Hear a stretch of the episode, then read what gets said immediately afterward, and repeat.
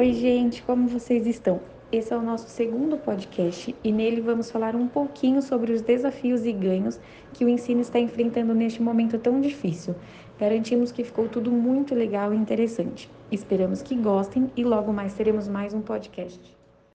Bom, gente, queria começar agradecendo, né, professora Helenice, por ter aceito esse momento de dividir a, a telinha comigo mais uma vez, da vida dela, comigo. Professor Maurício, idem, então agradecer muito imensamente e fazer um breve relato por que, que eu escolhi exatamente os dois, né? Então, eu, Milena, hoje, que né, tenho o prazer de contar para vocês, essas duas pessoas fazem parte da minha trajetória há bastante tempo, né? Então, é um agradecimento, é um agradecimento e é um momento de construção junto, porque a gente está passando num momento totalmente diferente em nossas vidas, nas nossas carreiras, como docente, como coordenador, como gestor, e entre outras funções que nós temos aí no Brasil, né? Então, eu convidei a professora Helenice, primeiro porque é minha mãe científica, né? É minha mãezinha, é a, a minha coach, né? Vamos colocar um nome especial para isso, porque de fato é a minha coach de carreira eu tenho muito a agradecer, né, ter a liberdade de entrar em contato com ela, falar sobre a carreira, falar sobre a medicina veterinária. Nós temos várias conversas sobre isso, né, professora? Então, por isso, né, hoje ela tem aí uma responsabilidade junto à comissão de ensino do, do Conselho Regional de Medicina Veterinária, o que me orgulha muito e faz muito sentido, porque eu acho que representa, assim, e aí eu vou complementar logo o professor Maurício Garcia, que além de ter sido meu paraninfo da minha formatura, né, e de ter sido um mestre docente que eu me lembro muito das suas aulas encantadoras, e veja, a aula dele era um método totalmente tradicional e o reinventar o que é ser docente, o reinventar a profissão está muito entranhado nessa pessoa aí que está conectada conosco. E também não deixou né, tão a desejar nessa história de coach. Também, de vez em quando, visito ele para fazer umas perguntinhas, né? Então, acaba que faz parte da minha história. me lembro muito bem da última vez que visitei ele e me lembro também da primeira vez que visitei profissionalmente, né? Então, o professor Maurício fez parte da trajetória, de toda a história da Embi Morumbi, a implementação do curso de medicina veterinária da Embi Morumbi, e eu tive o prazer dele abrir as portas da Embi Morumbi antes de eu começar a minha sementinha que a professora Helenice tinha aberto para mim uma porta. Eu peguei essa sementinha, levei até lá, o professor Maurício me deu um pouquinho de adubo e o que eu fiz? Reguei, reguei, reguei, cresceu a árvore, né? Então eu queria dizer que tem uma interconexão aqui, um respeito e uma gratidão entranhado em toda essa história. Então não é por nada que nós três estamos dividindo essa história.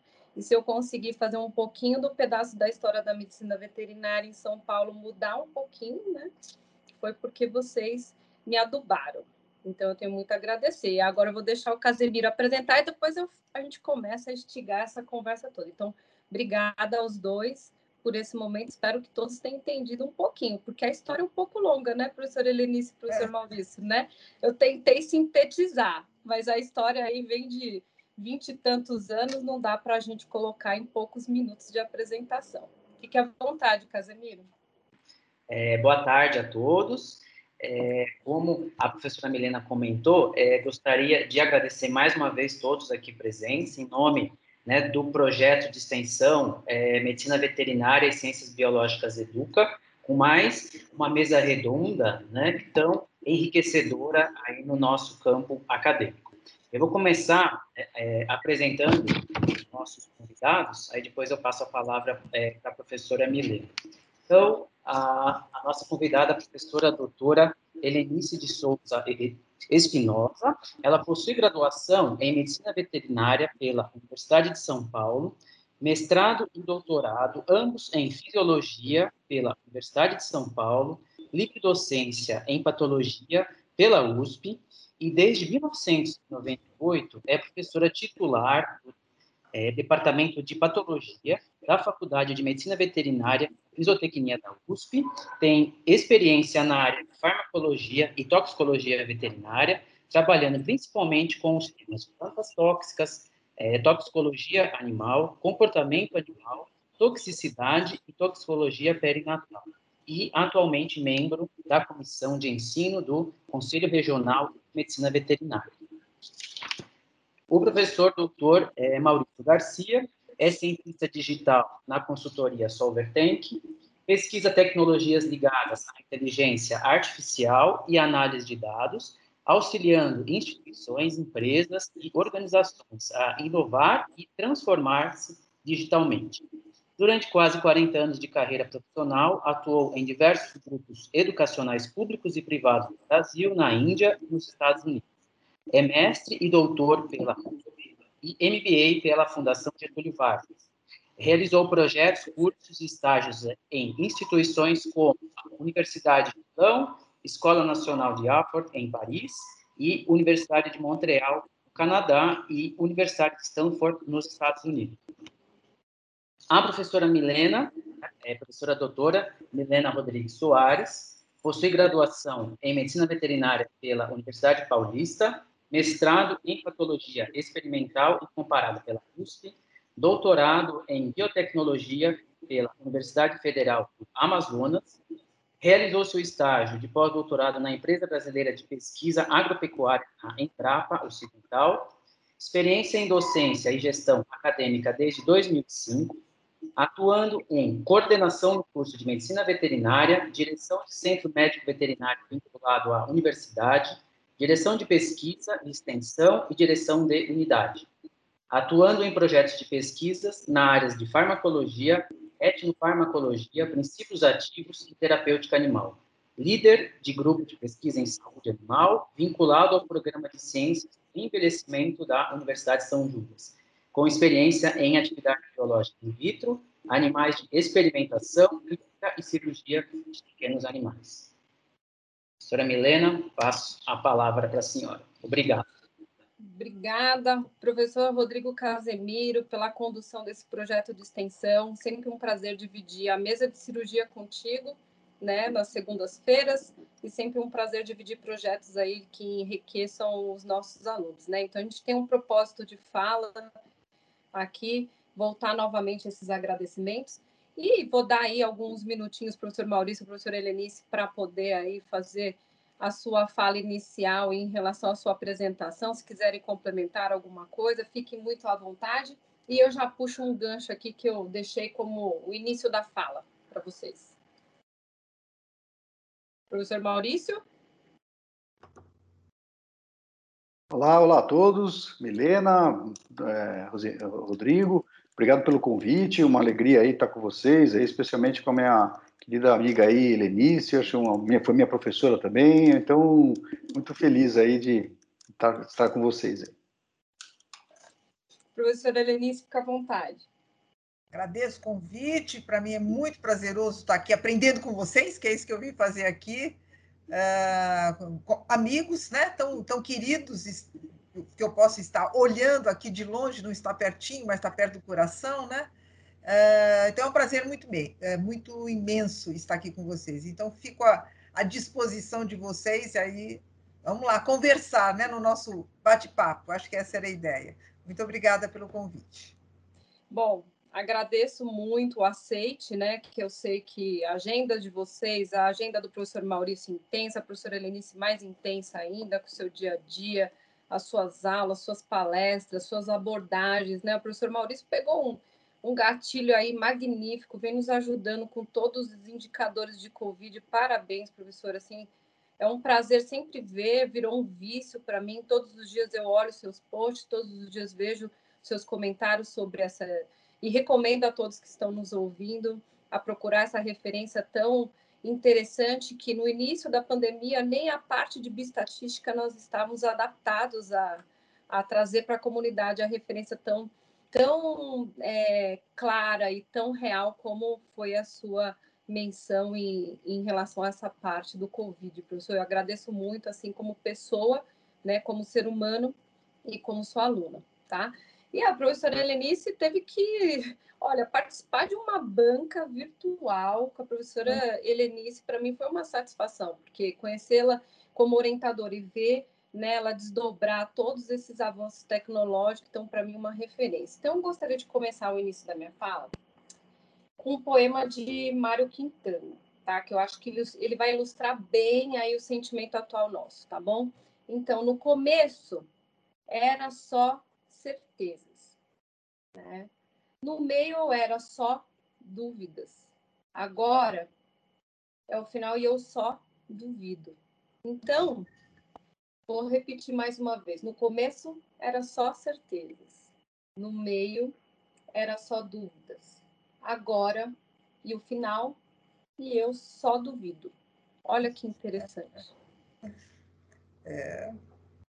Faz todo sentido para esse momento, né, professora? É isso aí. É todo o nosso desafio agora recomeçar, construir, reconstruindo tudo, mudando os nossos paradigmas, né? Isso é bom, né? senão a gente fica para trás, né? Então, esse é, isso que é bom. Eu escolhi essa menção para todo mundo perceber que, além de médicos veterinários, somos bons leitores, usamos boas referências. E aí, puxando um pouquinho, instigando vocês, né? A gente já passa aí para esse maior desafio que nós temos. Quatro, em torno de 400 escolas de medicina veterinária no país, 7 mil profissionais por ano no Brasil se formando e aí, professor Maurício, o que, que, que, te reflete isso e o que, que vem na sua cabeça em relação a isso da, do nosso último encontro em 2005, quando, estávamos lá conversando dentro da EMB com o Neymar e todo mundo? Olha, você sabe que eu tenho uma, eu tenho uma posição bastante polêmica com relação a isso daí, né? Porque, assim, todo mundo acha um absurdo, não sei o quê. Eu não vejo problema nenhum, sinceridade mesmo. Eu não vejo problema nenhum. Eu acho que educação é, é uma que não que não tem problema. Claro que você não pode ter uma coisa mal feita, sem qualidade, tal, precisa de controle, como qualquer coisa. Como qualquer coisa precisa de controle. A quantidade em si não é um problema. Eu fico feliz, muita gente estudando, a gente está estudando, né? É, quando você faz uma coisa mais restritiva, você começa a criar, você começa a, a, a, criar um conceito, assim, esse vai poder ser veterinário, esse não vai poder ser, né? Então tem que dar chance. Eu, eu acho que todo mundo, todo, no mundo ideal, todo mundo que quiser estudar tem que encontrar uma vaga. Não importa assim, se eu quero ser médico, deveria ter uma vaga. Se todo mundo quer ser médico, todo mundo deveria ter direito de estudar. Eu acho que não, não, deveria ter restrição de estudo, isso conceitualmente. Né? Agora, é claro que as pessoas falam, pô, mas tem muita coisa que é porcaria tal. Aí tá certo, aí é outra discussão. Acho que são duas discussões. Uma discussão é a quantidade, outra discussão é a qualidade. Qualidade está certo, até colesterol tem do bom e do ruim, né? Eu sempre falo. Né? Então tem que ter algum controle, mas quantidade por quantidade eu não vejo problema nenhum. Eu, eu acho pelo contrário, que a gente deveria se orgulhar disso, que a gente tem uma universidade em cada esquina. Outro dia um cara falou, imagina, tem uma universidade em cada esquina. Eu falei, pô, a gente deveria se orgulhar, se orgulhar que a gente mora num, num, num, país que tem uma universidade em cada esquina e não é um, sei lá, um cassino, um, alguma outra coisa desse tipo daí. Concordo, professor. Professora, tem alguma coisa a acrescentar em relação a isso? Perfeito, a visão é essa. O problema não é a quantidade, como o Maurício comentou, né? A, a proposta é que todo mundo possa estudar de fato e escolher os seus caminhos, né? Então, essa variedade de, de possibilidades seria muito importante. O problema é a qualidade. Né? O, é, colocar profissionais mal preparados no, no meio é ruim para todo mundo, é ruim para a sociedade, é ruim para ele próprio, né? e para todos nós, quem vai ser submetido a um profissional que não, não tem qualidade, né? não, não acompanha o que está acontecendo no momento. Então, o problema é esse. Na realidade, estudar é importante, seja lá o quê, né? Uh, quanto mais, seria melhor. O próprio mercado faria a sua exclusão.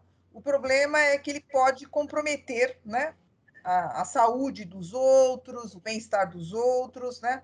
Uh, e isso que não é o, o legal. Então, a proposta que eu me lembro inicial do, do, dos governos lá, 20 anos atrás, era, quando eles começaram a ampliar né, as instituições de ensino superior, qual era a proposta?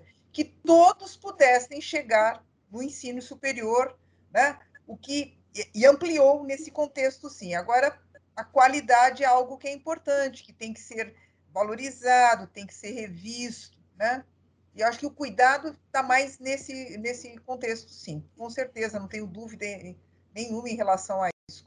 É, estudar é sempre bom. A gente, aliás, nunca para de estudar. A vida inteira a gente está estudando e aprendendo, né? Uh, é, é, sempre isso, é, é, é, muito importante. Né? Perfeito. A colocação do Maurício, perfeito. A sua Milena, perfeito. É isso mesmo, né? É, veja que 20 anos, né, a mesma conversa, mesmo nós passamos no, aí, nesse momento de pandemia, sempre nós vamos ter que falar que nós temos sim uma procura interessante para a área, mas o desafio e a, a questão do processo seletivo, ele é, ele ocorre em todas as profissões, né? Então não muda na medicina veterinária. Também concordo, professor Maurício, que eu também não fico é, preocupada em relação a essa questão do número de, de alunos. E aí eu vou tentar puxar essa questão que nós estamos com esses alunos. Vamos supor que a gente está aí com esse número de alunos em cerca de oito meses, meses, né? Tendo esse ensino remoto, né? Tendo esse momento remoto, né? E aí eu queria instigá-los no sentido de comparar com as outras crises, né? Então, possivelmente essas gerações não viveram nenhuma, inclusive eu acho que nem é uma crise tão intensa. Talvez a mais semelhante seria a crise que teve nos Estados Unidos em 2008, né, professor Maurício, que está mais próximo de nós. Mas hoje nós temos sempre a mesma fala: a medicina veterinária está super bem, o ensino, né? E o desenvolvimento do aluno está super bem, a inserção do aluno no mercado de trabalho está super bem quando o PIB está estabelecido e está tudo bem, e esse registro está tudo ok. Porém, agora nós estamos aí com o risco desse PIB reduzir, né? Então, quando a gente pensa nesse momento de pandemia, nesse momento de crise, para mim, eu vou chegar assim, falar para vocês que eu acho que a gente precisa trabalhar algumas questões em personalidade quando a gente pensar em desenvolvimento, tanto no ensino, eu como profissional, e os alunos que estão aí tentando lutar para uma vaga de trabalho futuramente, esses 7 mil, mil alunos. Aí a palavra que me vem aí são alguns interesses em desenvolver o lado da personalidade, né? E um dos desafios profissionais que eu vejo aí, que está nos desafiando durante o momento de pandemia, seria um momento de equilíbrio emocional. E vocês? O que, que vem na cabeça? Equilíbrio eh, mental, todos nós precisamos, todos nós estamos refletindo em relação a isso nos dias de hoje. Tanto os alunos, nós especificamente, né, docentes também estamos aprendendo, né, assim, a síndrome de burnout aí já está bem caracterizado que para nós veterinários isso é, é, pior ainda, né? Nós estamos lá no, no topo, né? Sofrem disso tudo. Então, é, numa sociedade atual que a gente está vivendo, isso talvez não seja tão novidade. Agora, é como trabalhar com isso. O primeiro passo é ter consciência do que está acontecendo conosco, né? É, discutir, né? Com as pessoas, que assim a gente vai vendo que você não está isolado a, a, impressão é que isso tá, está acontecendo só com você, e na realidade não está, está acontecendo com todos nós, né? Todos nós podemos trabalhar melhor ou, me, ou pior com um determinado tema, um determinado momento de que a gente está passando, mas estamos passando juntos. É importante que a gente saiba que a gente não é o único que não está sozinho, né? Estamos vivendo em conjunto, né? O, o, o profissional veterinário também, muitos que entraram na medicina veterinária com aquela ilusão, né? Gosto muito de animais e é isso que é mais importante. Então, escolhi medicina veterinária com esse foco pelo, pelo que eu gosto só de, de animais, não gosto tanto de gente. Né? Na realidade, a gente tem que gostar de tudo, né? Dos animais e das pessoas. São as pessoas que vão cuidar das, né, da, dos animais. Então, esse contato, saber trabalhar com isso também, procurar entender essas carências, essas necessidades, eu acho que isso vai cada vez mais estimulando o seu lado profissional, né? Do, o, lado do, do, aluno se colocando já no mercado de trabalho, olhando essas possibilidades, do que ele mais gosta de fazer. Não é só para a gente fazer o que a gente gosta, porque tem muita coisa que a gente não gosta e precisa fazer também, né? Então, é, é olhar o conjunto, né? Ver no outro a possibilidade também de, de crescimento, né? De, de aprendizado com o outro talvez seja uma reflexão assim geral para a gente ir aprofundando os temas aí. Sem dúvida. Professor Maurício, pensando aí na tecnologia, nos aproximou e nos distanciou, o que, que você consegue trazer para a gente aí para acrescentar essa menção aí sobre o equilíbrio emocional, essa nossa exposição assim diária a essa tecnologia tão avançada que nos colocou um na, na casa do outro e nos proporcionou momentos que a gente nem imaginaria, né, de estar interagindo durante aí uma conexão via internet. Conta para gente. Eu, eu acho que a gente vive uma, uma epidemia de depressão, né? Assim, hoje em dia você fala a quantidade, porque, assim, eu, acho, eu, não sei, eu, eu não sei dizer se a quantidade é maior ou se as pessoas falam mais abertamente, né? Mas hoje a quantidade de pessoas que sofrem de depressão, algum tipo, algum quadro de pânico, de ansiedade, é enorme. Eu, tenho certeza dos, dos, que estão assistindo aqui, muitos já tiveram, estão ou estão tendo, né? E, e, e, suicídio era um assunto também muito tabu também, uma coisa que, que não se fala, e suicídio nas escolas é um negócio assim absurdo, super problemático. Foi até curioso que eu fui votar né, no domingo numa escola, uma escola pública, eu entrei na sala, eu reparei que estava escrito no, no alto da, da, sala o seguinte, é, o suicídio tem, procure apoio, alguma coisa assim, sabe, alguma mensagem que escreveram para os alunos, assim, olha, se você tem pensamentos suicidas, converse, converse com alguém, né? É, é, porque isso é um problema. Isso é um problema sério. Problema é uma, é uma é, acho que é, é a, é a, a, a, coisa que mais afeta as pessoas hoje e ainda, ainda existe algum tabu em cima disso. O problema é como é que as escolas tratam com isso, como que elas lidam com isso. E, e né, isso nesse lado mais extremo que é o lado, vamos dizer, patológico.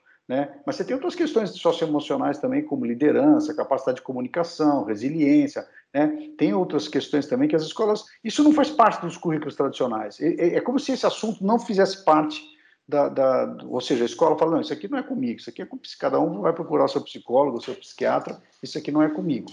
Mas, assim, então, é um desafio. Eu tenho, eu tenho participado de alguns projetos. Eu, nesse momento, estou participando de um projeto que é a criação de um de um modelo pedagógico meio diferente, meio inovador, não é na veterinária, é uma outra área, mas em que todos esses desenvolvimentos de questões é, socioemocionais fazem parte sim do currículo. Os alunos têm atividades obrigatórias como parte do desenvolvimento curricular. E, e, e, e, a, fizemos alguns testes tal.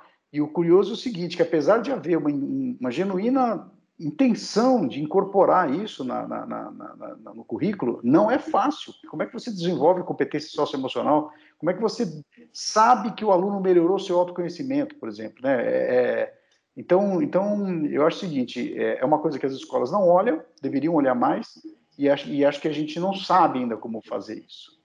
É me parece que faltou aí essa, esse desenvolvimento antes, né? Antes do superior, né? Essas competências socioemocionais acontecerem um pouco antes, né? Eu já vejo aí o meu filho tendo essa formação, já vejo uma abordagem, talvez isso seja mais efetivo quando estiver já implementado no superior, né, professor? Então, assim, até o aluno participar e ele se entender que ele é responsável pela construção do conhecimento dele, que esse é o maior desafio nosso agora nesse momento, e a pandemia, eu vou falar pra, eu vou falar para vocês, eu tenho um lado otimista da pandemia, os meus, do, os meus parceiros docentes, meus colegas de, de reunião, de divisão aí de NDE, do curso da São Judas, eles já ouviram, falei, eu, eu tenho um lado bastante otimista, porque ele é uma oportunidade, uma oportunidade de desenvolver currículo e é uma oportunidade da gente se aproximar do aluno e é uma oportunidade da gente falar sobre isso, o quão importante é esse aluno participar do processo de ensino e aprendizagem dele. Ele não faz ideia o tamanho da responsabilidade que nós temos hoje de ter que reinventar um currículo. Então, por isso eu pedi para o professor Casemiro colocar no slide. A DCM demorou um tempão, né? E o professor Maurício quando nós conversamos a primeira vez sobre DCN em 2004, já um tempo atrás, eu me lembro que nós estávamos com a DCN de 2003. Olha quantos anos a gente demorou para reformular a DCN. Tive o prazer de participar, professor Helenice também, em Brasília, da última conversa sobre as DCNs. Professor Maurício também, como membro da comissão do Ministério da Educação, sempre muito ativo nessas conversas. nós sabemos os desdobramentos disso, né? Então, por isso que eu convidei vocês também como representante dessa fala, porque ela estava necessária. E engraçado que ela entra no momento de pandemia, em 2019 foi né, a resolução dela, porém parece que ela já vem com um gatilho para ser reformulada de novo. Vocês têm essa percepção? Eu acho que é um passo, uh, Milena. Realmente ela veio, uh, tem algumas coisas que ela não abordou e que a gente vai ter que. Ela vai se tornar desatualizada. Né? Uh, eu participo de alguns fóruns que discutia o EAD em medicina veterinária e toda uma preocupação em relação a isso. E eu estou vendo que a saída não vai ser outra, e, e, e pouco foi abordado né, nessas novas diretrizes. Mas eu acho que é um, é um passo. Né? Ela já avançou em alguns momentos, né? Uh, a ideia é sempre essa. Uh, uh, teve essa discussão recente agora pelo, através do Conselho Federal, que organizou uma discussão sobre a, as novas diretrizes, né? mostra que ela está atendendo né, o que mundialmente está sendo discutido para a medicina veterinária, mas é lógico que ela foi construída e foi discutida, embora 2003 e 2019, né, a ideia passaram bastante tempo né, para ser implantada em termos de, de educação, ela é mais dinâmica, né? mas eu acho que, de fato, agora, iniciando o século XXI, com a pandemia, porque até então a gente não tinha iniciado o século XXI, vai dar um impulso diferente, até para nós vermos de uma forma diferente. Né? É, é, essa nossa discussão, essa oportunidade que a gente tem aqui de, de um bate-papo, né? porque a gente, o que a gente está fazendo, nós três aqui, é, é um bate-papo a gente não teria possibilidade de fazer isso se não fosse através do, meio virtual, né? Uh, então já mostra que é diferente, né? Uh, então é isso é bastante interessante para a gente saber trabalhar com isso e, né? E, e, e, além e além desse próprio documento, né? Porque teremos que ir além dele. Ele por si só não, não, não vai bastar. E um ponto que você tocou também, que eu acho que a gente vai ter que tocar várias vezes também aqui, o centro né, deixa de ser o professor. O professor é um facilitador apenas, né? O centro vai estar no aluno. O Maurício comentou isso também. A decisão estará com ele, né? E, e, e qual seria o nosso papel aqui? Não que o professor é, é, desnecessário, não é essa a ideia, não. Eu acho que ele sempre vai ser importante, mas é, ajudá-lo na discussão. A informação, o conhecimento não está mais centrado no professor, né? Está centrado na capacidade do aluno e buscar, né? É, é, e, e, talvez o professor tenha que instigar o aluno, né? desafiá-lo. Ele é capaz.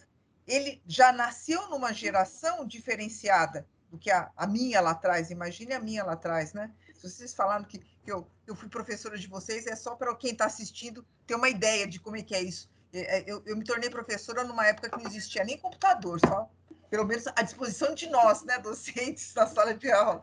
Tinha assim lá na NASA, né? Mas lá para nós professores na sala de aula não. Muita coisa mudou e a gente teve que se adaptar. Ah, ah, e, e, e, essa ideia, né, que o conhecimento não está mais centrado no professor, é algo muito importante que até nós, como docentes, ainda mais da, da geração mais antiga, temos que aprender a lidar com isso, né? E, e, iremos aprender, inclusive, com os nossos alunos, com os nossos estudantes. É com ele que nós vamos aprender, é com eles que nós vamos conversar, né? E senti-los nesse contexto, para poder modificar. Então, a DCN, você comentou que pode estar eh, ultrapassada, eu acho que seguramente está, porque nem nós sabíamos que tudo isso iria acontecer. E não é para o mal, eu acho que é para o bem. Né? Realmente nós temos que ir avante. Aconteceu, vai acontecer outras vezes, né?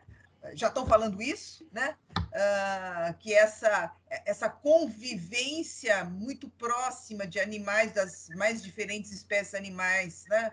Uh, uh, juntos, muito próximos, essa troca, né?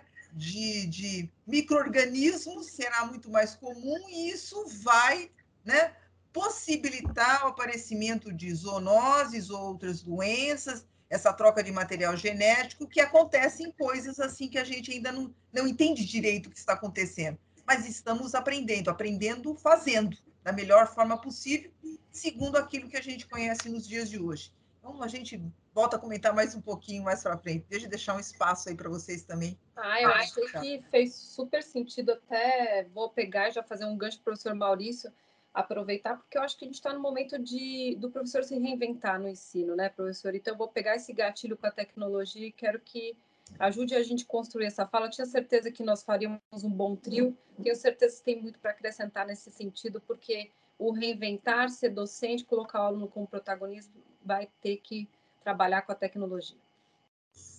Não, vocês sabem que eu sou um fã de tecnologia, eu trabalho com isso. É, eu lembro, inclusive, Helenice, eu lembro quando começaram a chegar os computadores na USP lá. Eu, eu quando, quando me formei, né, eu fazia residência, que começou a USP, a Poli começou a apresentar uns, uns computadores, mas microcomputador mesmo, eu já era docente quando começavam a chegar os microcomputadores. Mas desde aquela época eu, eu, eu, eu, acompanho isso e venho, venho seguindo com isso. Então, Agora, a tecnologia. Deixa, eu... Até te, deixa até te interromper, Maurício. Eu me lembro muito bem você brigando para implantar os programas lá. É, pois é, você vê só.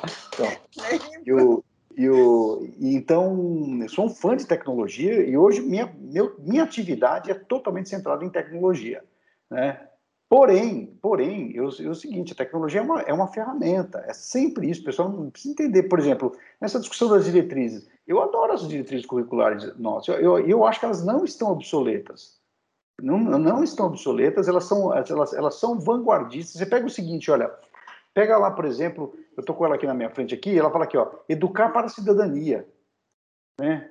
É que as pessoas não leem a, a diretriz e não, e, não, e não captam a profundidade dela, né? Educar para a cidadania, olha que coisa fabulosa, que escola que faz isso? Né? As escolas não fazem isso, não educam para a cidadania, né? mas está lá na diretriz. Então, eu acho que o desafio das diretrizes curriculares é, é, é que elas aconteçam de verdade. É, elas, elas, elas, é, é, que não seja um texto colocado para ficar bonito no texto, né? para que de fato elas aconteçam. E a tecnologia é a ferramenta para implantar a diretriz. Agora, se uh, eu não acho que deveria entrar na diretriz curricular questões como se pode AD, se não pode AD, como é que é, porque a tecnologia muda a cada hora. Uh, a gente vai começar a discutir AD. Quando a gente chegar a uma conclusão com o AD, a gente vai ter que começar a discutir sobre o robô. Né? E quando começar a discutir sobre o robô, vai aparecer outra coisa, sobre hologramas e tal. Então, então é, a gente não vence. Não, não. Se a gente quiser que a, que a diretriz ela acompanhe o passo da tecnologia, todo ano vai ter que fazer uma nova. Então, eu acho que esse não é o princípio não é o princípio da diretriz. Eu acho que ela, eu acho que ela, ela cumpre um papel muito bom, elas são super flexíveis. Eu acho que as escolas não aproveitam o potencial que, que as diretrizes têm. Não é só a veterinária, eu conheço diretriz curricular de outros cursos, elas em geral são muito. O pessoal fala que, ah, que o MEC é muito amarrado. Não é, elas são super flexíveis, elas dão. Não é currículo mínimo como já existiu, né? São diretrizes mesmo. Agora, com relação ao papel do professor, nós vamos ver, eu acho, uma profunda mudança mesmo no, no, papel do professor. Eu acho que vai acontecer muita mudança nos próximos anos, como em todas as profissões. Todas as profissões vão ter que se reinventar. Porque, porque o que acontece no caso do professor, assim, o professor, ele é, ele, ele, ele é, primeiro ele concebe a aula, né? Ele, ele, ele, ele domina o conteúdo e a partir daquele conteúdo ele faz a concepção pedagógica da aula dele, ele ministra a aula, ele mantém os alunos engajados durante a aula depois ele faz o processo de avaliação. Né? Esses papéis, que é o que, é o, que faz a concepção pedagógica, que com, com, domina o conteúdo, que faz a avaliação, que engaja o aluno, esses papéis vão se dividir. Não vai ser feito por um único professor. Né? Isso vai permitir que, que, que, eles sejam mais verticalizados, mais especializados. Você tem aqueles que são, têm mais habilidade de engajar, porque é difícil uma pessoa que tem habilidade em tudo. Às vezes, um cara que engaja muito bem não tem domínio de conteúdo, o outro que tem domínio de conteúdo não sabe avaliar o aluno. Né? Então, eu acho que a gente vai, a gente vai observar essa, essa, essa diversificação. Esse professor polivalente, eu acho que esse, esse professor polivalente ele vai, vai mudar muito o papel dele.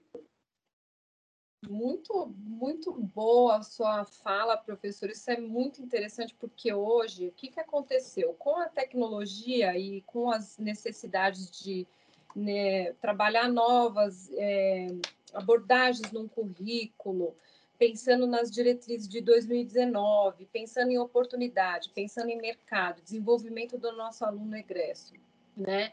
Com toda a sua formação generalista, o aluno também, como sendo protagonista do seu processo de ensino-aprendizagem, ele se colocou questionando as diretrizes, olhando diretriz, olhando o currículo que a instituição está proporcionando, e ele se viu nesse papel muito importante, que é o interesse dele de desenvolvimento, né? Então, a sua abordagem foi extremamente importante, principalmente quando correlatou essa questão do EAD, que é uma das coisas que eu e a professora Helenice, a gente vem participando de algumas reuniões, né? Já estivemos aí em questionamento de quantidade de carga horária de EAD e a gente de repente se viu em 2020, olha aí, todo mundo aí no momento virtual, uma necessidade, né, para que ninguém pare de estudar, para que todos possam continuar. E aí eu queria instigar essa nossa conversa sobre essa falta da interação do aluno de uma forma física, presencial, para vocês, tá? E uma falta de sociabilidade, porque quando você puxou o eixo social e o papel do médico veterinário, ao meu modo de ver, o que se ensina na universidade é essa tríade, sociedade, o aluno profissional, futuro profissional, né? E a saúde dos animais e, consequentemente, os humanos, né? Eu queria perguntar de vocês, né? A falta dessa interação física e social, né? Como que vocês pensam nesse nosso futuro médico veterinário durante esse desenvolvimento nesse período, já que nós temos aí né, uma resolução que nos permite ficar durante a pandemia nesse momento remoto. É, possivelmente precisamos seguir os seus números, professor Maurício, para poder entender se nós vamos continuar aumentando esse número, quer dizer, a, a faixa verde parou agora de novo, e aí vem uma preocupação. E aí, por isso que eu queria trazer essa conversa com vocês e tentar instigá-los aí, que a gente batesse um papo sobre isso. E se eu tiver que perpetuar, né? Eu tenho que pensar nisso. Esse aluno vai parar de interagir fisicamente e socialmente também. E a gente sabe que hoje, mais do que um conhecimento, às vezes que eles só com o celular eles conseguem pegar esse conhecimento, né? Que hoje o mercado de trabalho está pedindo muito mais a capacidade dessa pessoa controlar as suas soft skills, né, as suas hard skills, ligadas a, a questões socioemocionais, e também as questões de interconexão, respeito, ética, que nós sabemos muito bem disso, que é fundamental para se exercitar né, essa função como médico veterinário na sociedade, porque a gente presta um serviço para a sociedade, uma necessidade do país, né? Então, eu queria saber de vocês, quando vocês pensam assim, o professor Maurício está super bem, está na parte tecnológica avançando e tudo mais. Você acha, professor, que impacta nessa questão a, o aluno não estar fisicamente, estar muito mais remoto e diminuindo essa sociabilidade que nós temos que ter para poder integrar e construir sua profissão? Bom, vamos, vamos por partes, né? Em primeiro lugar, é o seguinte: a pandemia é uma droga, né? Não tem ninguém que gosta disso daí. Não tem ninguém. Vamos, vamos combinar uma coisa: que confinamento a gente faz porque precisa, ninguém gosta disso daí. Eu, eu sou um cara super caseiro, eu não gosto muito de sair, vamos dizer assim. Né? Mas, assim, o que a gente está vendo em termos de ensino remoto é ruim. É ruim. Não tem, não tem outra palavra que define o que está acontecendo agora. Não é bom. É uma, ele é uma coisa emergencial, porque você não tem outra opção. Né? Então, então assim, não é um modelo. Não, o que está acontecendo agora no, em educação remota não é um modelo. É uma coisa, é uma emergência, é uma contingência tal. Né? Então, essa é a primeira, essa, é, essa é a primeira coisa. Agora, a outra questão é a seguinte: existem formas diferentes de você ensinar sem ser presencialmente? Aí é outra discussão, completamente diferente. O que não dá certo é fazer o redondo entrar no quadrado. Quer dizer, o que nasceu para ser presencial tem que ser presencial. O que, o, né, e você não consegue conceber um curso à distância com a lógica do presencial. Não funciona, não vai. Você não pode botar um professor falando, falando, dando aula lá tal, né? Uma aula ruim presencial no online fica péssima.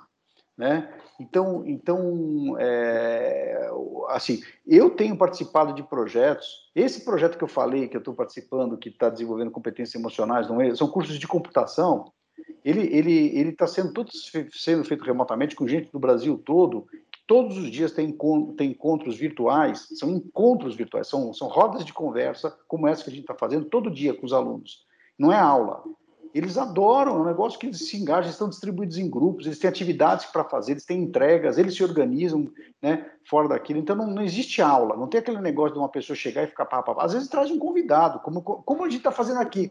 É exatamente o que a gente está tá fazendo aqui. E, e, mesmo essas atividades, é, a, o, o, as, as, os alunos, eles, vamos, dizer, vamos, vamos, vamos, dizer o seguinte: a atividade está tá desenhada para ser uma hora, você traz um palestrante, ele tem 15 minutos só para falar.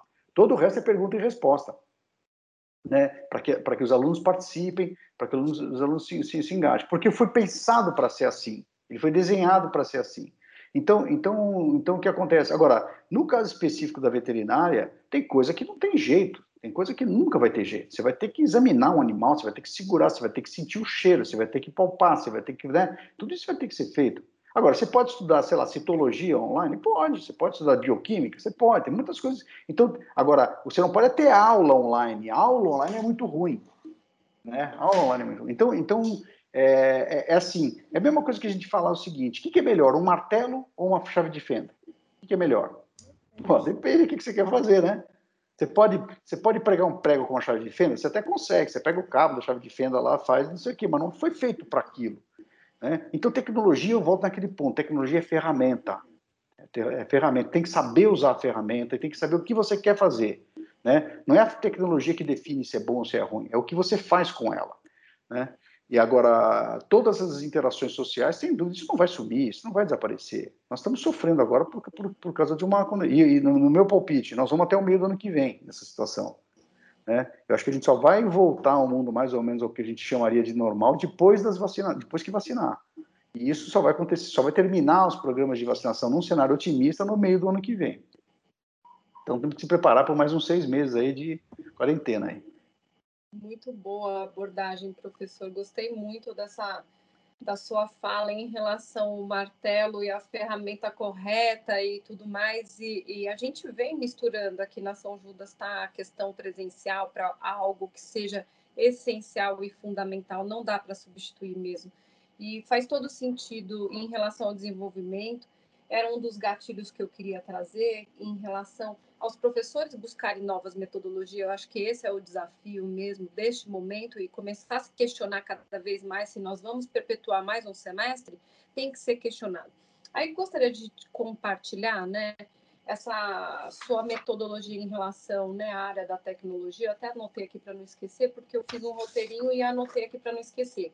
Nós fizemos um fórum de debates na medicina veterinária Nação Judas, que está muito semelhante é, a, na verdade, assim, seriam habilidades práticas, né? E que o aluno estaria com, naquele, naquele momento, sabe, de corredor, professor, quando a gente ficava, ou professora, quando nós ficávamos no corredor e fazendo uma discussão de caso ou de em relação a uma ação farmacológica que seja, e, e que isso é o lado físico que acaba faltando com o virtual. E nesse fórum de debates, ele proporciona essas discussões e fica um pouco mais atrativo, porque você coloca dois, três profissionais discutindo sobre o assunto, cada um trazendo a sua particularidade, a sua expertise, o seu desenvolvimento, a sua percepção e ainda deixando com que o aluno traga o que ele construiu, porque o que a gente percebe, professor, e aí eu lhe falo, por isso que eu falo que a pandemia veio com uma oportunidade, uma oportunidade para a gente abrir a mente que esse aluno, ele teve uma história antes de entrar conosco, né, no superior, ele já construiu algumas habilidades e já teve desenvolvimentos durante, né, a vida dele, né? Então a gente, quando coloca ele como papel, como protagonista, a gente acaba tendo aí o aprendizado, não só do aluno, mas nosso também, como a professora Helenice tanto falou, e eu adoro, eu adoro deixar o aluno muito à vontade nesse, nesse papel e concordo, professor, quando fala que o modelo, saindo da sala de aula e tendo, tentando ser o mesmo modelo para o momento virtual, é, é, taxado realmente ao fracasso, porque não vai atender e o aluno vai ficar insatisfeito, ele vai desconectar. Ele desconecta, simplesmente desconecta. Então, não dá certo. Professora, quer contribuir em relação a alguma coisa em relação a isso? Perfeito, é que a gente está aprendendo, né? Escolher a tecnologia correta para as suas necessidades e saber as limitações dela e suas também em relação à tecnologia, porque a gente também tem limitação, né? Estou aprendendo aqui a usar o, essa abordagem aqui do Team nesse, nesse novo formato aqui para a gente conversar uh, online. Então, tem essas limitações também nossas em frente à tecnologia, que a gente tem que dominá-las e escolher a mais adequada, e, e, isso que vocês comentaram em relação à, à convivência, né? Da impressão que, ah, que o professor fica isolado. O professor precisa do aluno. Se não tiver o estudante, ele não tem a menor razão de ser, né? Então, inventar atividades das quais a gente possa uh, uh, participar e discutir, a gente pedir alguma coisa para ele fazer e discutir com ele o resultado daquilo que você pediu, Eu acho que isso está sendo bastante interessante para mim durante essa pandemia, né? Por exemplo, uma aula prática de fazer prescrição de medicamentos. Aí você inverte, ele vai fazer a prescrição e você vai discutir com ele por que isso e aquilo. Então, grupos menores, a gente acaba discutindo, quer dizer, ele está construindo, ele foi buscar o, escolher o medicamento que ele quer fazer a prescrição. Então, é, é, é essa eu acho que é uma parte nova que a gente talvez uh, anteriormente deixava muito a cargo de você dirigir, né? E agora não mais, é eles que vão buscar, né, no contexto que eles vão produzir uh, aquilo que eles acham mais interessante, e seria aquilo que você comentou, é como se a gente tivesse na antessala, no corredor, conversando com eles, olhando o que eles estão fazendo. E eles fazem, eles nos surpreendem, eles fazem muito melhor do que você imaginou às vezes você fica um pouquinho mesmo assim, mais abatido, assim, poxa, eu pensei que todo mundo ia conseguir fazer bem uma determinada tarefa. Aí você vê que não, que o enfoque é diferente. O que você está chamando de, de bem, né? O que você, você considera não é o que ele considera.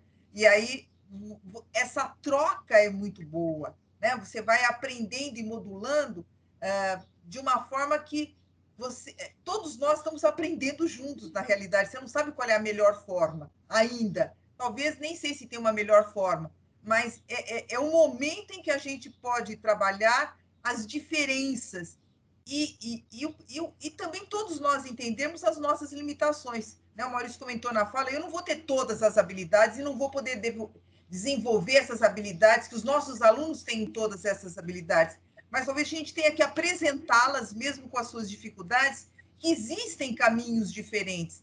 Veja o caminho que te agrada melhor. Talvez é, essa seria a, a, a forma mais interessante de abordar diferentes aspectos. Não tem nada que seja único para tudo, uma solução que sirva para tudo e para todos, né? Então, é, é, é essa, ele está esse momento de, de, de, pandemia está nos permitindo né, refletir sobre possibilidades diferentes que talvez você achasse que não seria capaz de fazer, né? E desenvolver isso de uma forma mais coletiva, né? A importância do outro, mesmo estando longe, a gente se aproxima, é, né? Os recursos tecnológicos permitem essa aproximação, mesmo que seja virtual, né? É, você chega lá, né? poder conversar com o professor lá longe, né? É, trazê-lo para perto no momento único aqui para conversar, nossa, todos nós estamos ganhando com isso. Então, aproximou, tirou as distâncias, né? aproximou as pessoas. Isso é, só isso já é fantástico. Eu acho que os alunos também sentem isso nesse contexto. Aproveitar, é lógico, né? Ninguém vai falar que, que a, a, convivência no meio universitário é boa. Eu até comento com, com, os nossos alunos, né? O melhor momento da vida da gente é, é quando a gente está na universidade. Depois aqui muda tudo, depois daí para frente, né? Então, essa convivência universitária, é, talvez isso que é o mais difícil, presencial, né? Que é mais né? É, tátil, nós precisamos, né? O ser humano é um ser social, os animais também, vários deles são são, eh, são sociáveis, né? Então a gente precisa disso. Mas temos que nos adaptar nesse momento difícil. Mas eu acho que a gente está procurando as soluções para isso, né? Então isso que é importante. Estou vendo linda essa, essa imagem que você colocou aqui, tá certo? Que não era no momento da pandemia, mas está todo mundo não. coletivamente trabalhando aqui. Essa imagem aí, professor, eu coloco eles. Eu não sei se tem algum aluno que teve esse momento comigo, mas eu faço um nó mesmo, né? É um nó. É. Né? Então, na verdade, para nós que já passamos da graduação e já desenvolvemos algumas habilidades, né? Temos aí um perfil mais com gestão, já tivemos aí como fazer a gestão de grandes projetos com uma verba muito representativa e depois tem que prestar uma conta, né? Professor Maurício aí já, já esteve como vice-presidente de grandes grupos, um grande exemplo. Então, nós sabemos o que é isso, né, professor? E é realmente desatar o um nó, né? Então, a gente tira o aluno do lado lúdico da história de amar os animais somente, né? E essa busca do desenvolvimento que é particular dele e faz com que ele tente junto desse laço aí, desse nó, eles juntos construírem estratégia para desfazer esse nó, e é o que a gente faz diariamente, né, nas nossas interações sociais, das nossas interações profissionais. Então, a gente almeja ser médico veterinário e a gente acaba atuando. Veja, o professor Maurício falou aí, interagindo com a tecnologia, com a área de tecnologia. Eu trabalho com gestores renomados do financeiro, da administração, professora Helenice idêntica. Então, não tem nem o que falar. A gente tem que desenvolver outras habilidades né, para tentar atuar com a nossa profissão, sair do que é só amar os animais, trazer uma representatividade para a nossa carreira e assim, né, atuar e ter uma, uma responsabilidade aí além de né, responsabilidade como ser humano, né? Então por isso que eu trouxe essa imagem. Eu gosto muito dela, professora. Então eu acho que ela representa muito os nós que a gente tem que desatar todos os dias. E a gente está num nó, né? Estamos tentando achar e eu acho que essa discussão foi exatamente essa provocação, para que o aluno escutasse também outros profissionais, que não só o nosso interno, porque às vezes cansa, escuta só a professora Milena falar, de repente o professor Maurício traz aqui uma, uma outra fala, mas nós estamos todos vivendo a mesma, a me, o mesmo momento. Então, a tecnologia trouxe avanços, isso aí o professor Maurício falou, e aí eu queria instigar vocês. Vocês acham que a tecnologia trouxe avanço, sim. E eu acho, na minha visão, que a tecnologia trouxe a a dificuldade de concentração, a dificuldade de foco. O que, que vocês acham disso? Vocês acham que isso representa? Vocês aconselhariam alguma coisa para os alunos que estão nos ouvindo? Vocês pensariam em algo que pudesse auxiliar esses alunos para que eles não se percam na tecnologia? Porque eu vejo muitos deles com informações bem superficiais, com embasamento teórico superficial, conhecimento bem superficial, e ficam somente com, com as informações que alguém traz muito facilitada. O buscar, aprofundar, estudar, desenvolver fica para um segundo momento. Vocês trariam alguma fala para complementar? Falar, Maurício, eu. Pode falar, pode falar. É, é, complicado, porque eu, eu costumo ser muito focada, né? É, eu me lembro até na, é, quando eu era aluna. A minha inteligência artificial aqui, ó, professor. A minha inteligência artificial aqui, professor, só para te deixar. Ele me mandou um calendário, professor. Eu vou lhe mandar o calendário do professor Maurício Garcia. Eu e o Rodrigo Casemiro ficamos chocados de olhar a agenda dele. Então, aí, professor, só para não deixar você só com o seu calendário, eu ando com a inteligência artificial aqui pela casa, para poder sobreviver a esses desafios de desequilíbrio de tanta informação. Manda ver, professora. Eu me lembro nos meus tempos de faculdade que eu estava fazendo iniciação científica lá nos barracões da veterinária, na farmacologia, a gente trabalhava é, no, num laboratório que a sala dos docentes ficava em volta e no centro ficava a, o pessoal que trabalhava com musculatura lisa ali no, fazendo os experimentos deles.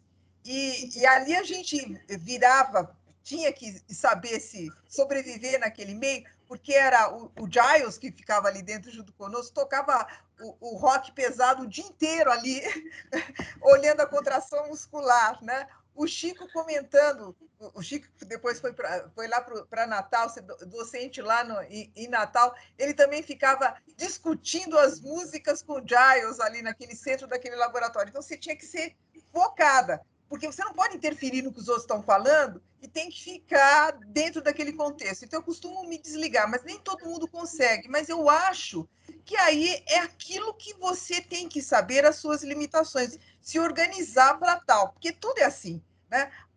A gente hoje pega o celular porque ele fez um, um, um, um toque especial, você vai lá para ver o que, que é. Você olha aquele, mas já tem uma outra mensagem ali. Então, você vai para procurar alguma coisa e acha outra. Então, o nosso meio que a gente vive nos dias de hoje é assim mesmo, é cheio de, de informações, de luzes que nos acendem, que mostram uh, caminhos diferentes que você acaba se, se distraindo. Então, todos nós somos sujeitos a essas distrações. Por mais focado que, que você seja, vai ter essas distrações. Então, é tentar pôr limites. Tudo na vida tem limite, né? E se você não coloca limite, você paga um preço por isso. Né? Então, é se organizar. É difícil no começo, talvez no, no, no início da pandemia eu estava mais, mais a, a, querendo fazer. O meu dia tinha mais do que 16, 18 horas. Né? Fim de semana era emendado, não tinha fim de semana. Depois você começa a se organizar. Então fica uma agenda cheia de detalhes, de informações, mesmo assim você você se perde dentro dela, porque nós estamos aprendendo. É uma coisa nova, cheio de estímulos, cheio de coisas que você gostaria de ver. A internet enche de informações de de, de, cursos, de lives, de entrevistas que você gostaria de ouvir, assistir. Então, começar a selecionar. E selecionar informações é importante. Eu acho que a gente até melhorou mais se a gente pensar na, na, na, na falando das eleições, das é, eleições anteriores tinha muito mais fake news. Eles dizem que agora teve menos. Talvez o Maurício saiba dizer melhor isso do que eu, né? Que é a área que ele, que ele domina mais aí também, que ele gosta bastante também. Então, informação, inclusive é, fake news, a gente está começando a aprender a lidar com elas, né? Estão uh, aparecendo freios em alguns momentos que mostram né, que isso é falso, preste mais atenção naquilo que você está fazendo, né? não confie em tudo que você lê, procure outras fontes. Então, a gente está aprendendo também.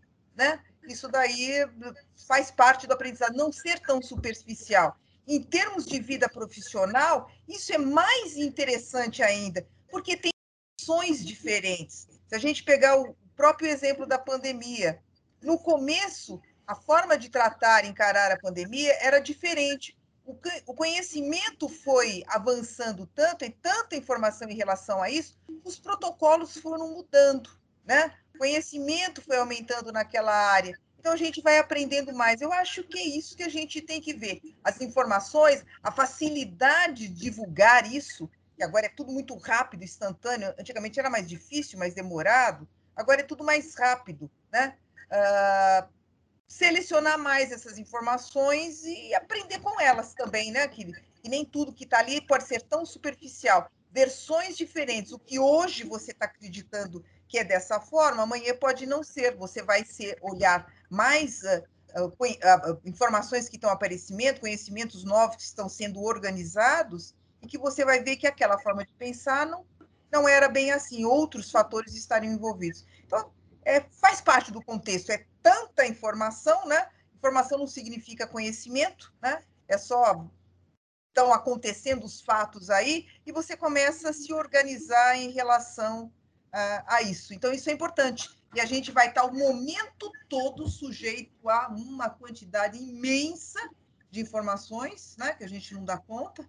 Antes, quando a gente ia fazer uma pesquisa bibliográfica, a gente ia, tinha que ir até a biblioteca, tinha que esperar a Separata vindo do exterior para você ler né, o trabalho que você pediu, que você não tinha acesso a ele aqui. Agora, tudo isso é muito instantâneo. Então, saber escolher as suas fontes também faz parte né, da, do seu aprendizado, da, né, da, de, de, colocar os seus devidos limites. Né? Então, talvez eu falei meio divagando um pouco, mas é o que me veio na, na memória com tanta né, uh, explosão de, fatos e coisas que estão acontecendo. A gente fica realmente banhado com tudo, com toda, tudo isso que está acontecendo. Obrigada. Professor, o que, que, você acha sobre esse momento? Ó, professor, eu acho que foi super. Sua fala aí quase que deixou a gente sem fala aqui. O professor Maurício, sem dúvida, tem algo a complementar, mas sua fala foi ótima, professora. Não foi. Ah, assim, eu acho que trouxe uma reflexão, trouxe uma percepção de fora ainda, vendo seus alunos, vendo o momento que está vivendo, e aí é uma oportunidade do nosso aluno ver que todo mundo está vivendo a mesma coisa, né? E o estágio, né, de não saber o que vai vir amanhã, é de, são, somos todos no mesmo barco, né? Todos nós sabemos. Então, assim, nós como profissional, a gente tem que reinventar e trazer novas ferramentas. Isso é, isso é fato, né? Nós como profissional. Então, eu acho que o ponto fundamental agora se chama confiança. A gente está no estágio da palavra confiança. As pessoas têm que buscar as suas referências, seus locais, aonde vai trazer desenvolvimento e que traga bastante confiança para essa interação, para o melhor desenvolvimento. Então, eu acho que complementaria em relação à preocupação que me vem à cabeça, né? Porque quando os informes são bem aleatórios, né, você administrando seu tempo, administrando esses informes e tudo mais, você é capaz de desenvolver algo, né? Você é capaz de implementar algo e você é capaz de se dedicar a algo, né? Independente se é ensino, independente se é trabalho, é o momento que nós estamos. Professor, quer complementar alguma coisa? Acho que eu vou puxar a palavra final, porque nós temos aí uma agenda e o professor Maurício tem uma agenda, a professora Helenice tem uma agenda, e eu respeito isso, aprendi muito isso com a minha mãe científica e respeito. A gente vai passar alguns minutinhos poucos, mas vocês não querem deixar um insight para esse nosso futuro profissional, para esse nosso aluno que está procurando desenvolver para atuar no mercado? Algum insight, porque querendo ou não, vai fugir todos os insights que a gente já viveu, porque eles estão no momento de pandemia eu sempre sou motivadora, é oportunidade. Eu acho que se está vivendo uma pandemia é uma oportunidade, não tem outra palavra. Na minha cabeça vem oportunidade. Oportunidade é para quem gosta de trabalhar e é capaz de soluções. E vocês? Olha, assim, então, já indo para o encerramento aí, eu queria agradecer, Milena, pelo convite aí, Lenice também, agradecer. E, e, a minha mensagem é o seguinte: independente da pandemia, quem, quem cuida da sua vida é você, né? Eu acho que assim, ninguém vai bater na, tua, na porta da sua casa e falar: oh, escuta, tem uma excelente oportunidade aqui, você quer fazer isso, quer fazer aquilo tal, né? É sempre você que tem que correr atrás. Sempre, sempre você tem que correr atrás. E tem muita oportunidade, gente. Tem muita, muita, muita oportunidade. Para qualquer um. Para qualquer um. Né? O que não pode ficar parado. Né? Como diz uma musiquinha antiga, aí, a cobra que não anda não engole sapo. Né? Então temos que se mexer. Isso aí. Um abraço aí a todos.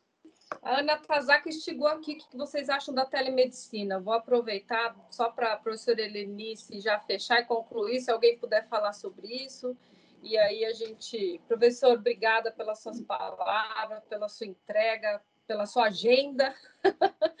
e dizer mais uma vez, no início da minha fala, agradecimento aos dois. Professora, quer acrescentar alguma coisa da telemedicina? Peguei aí no chat, da Ana Tazaka. Vocês conhecem muito bem os dois.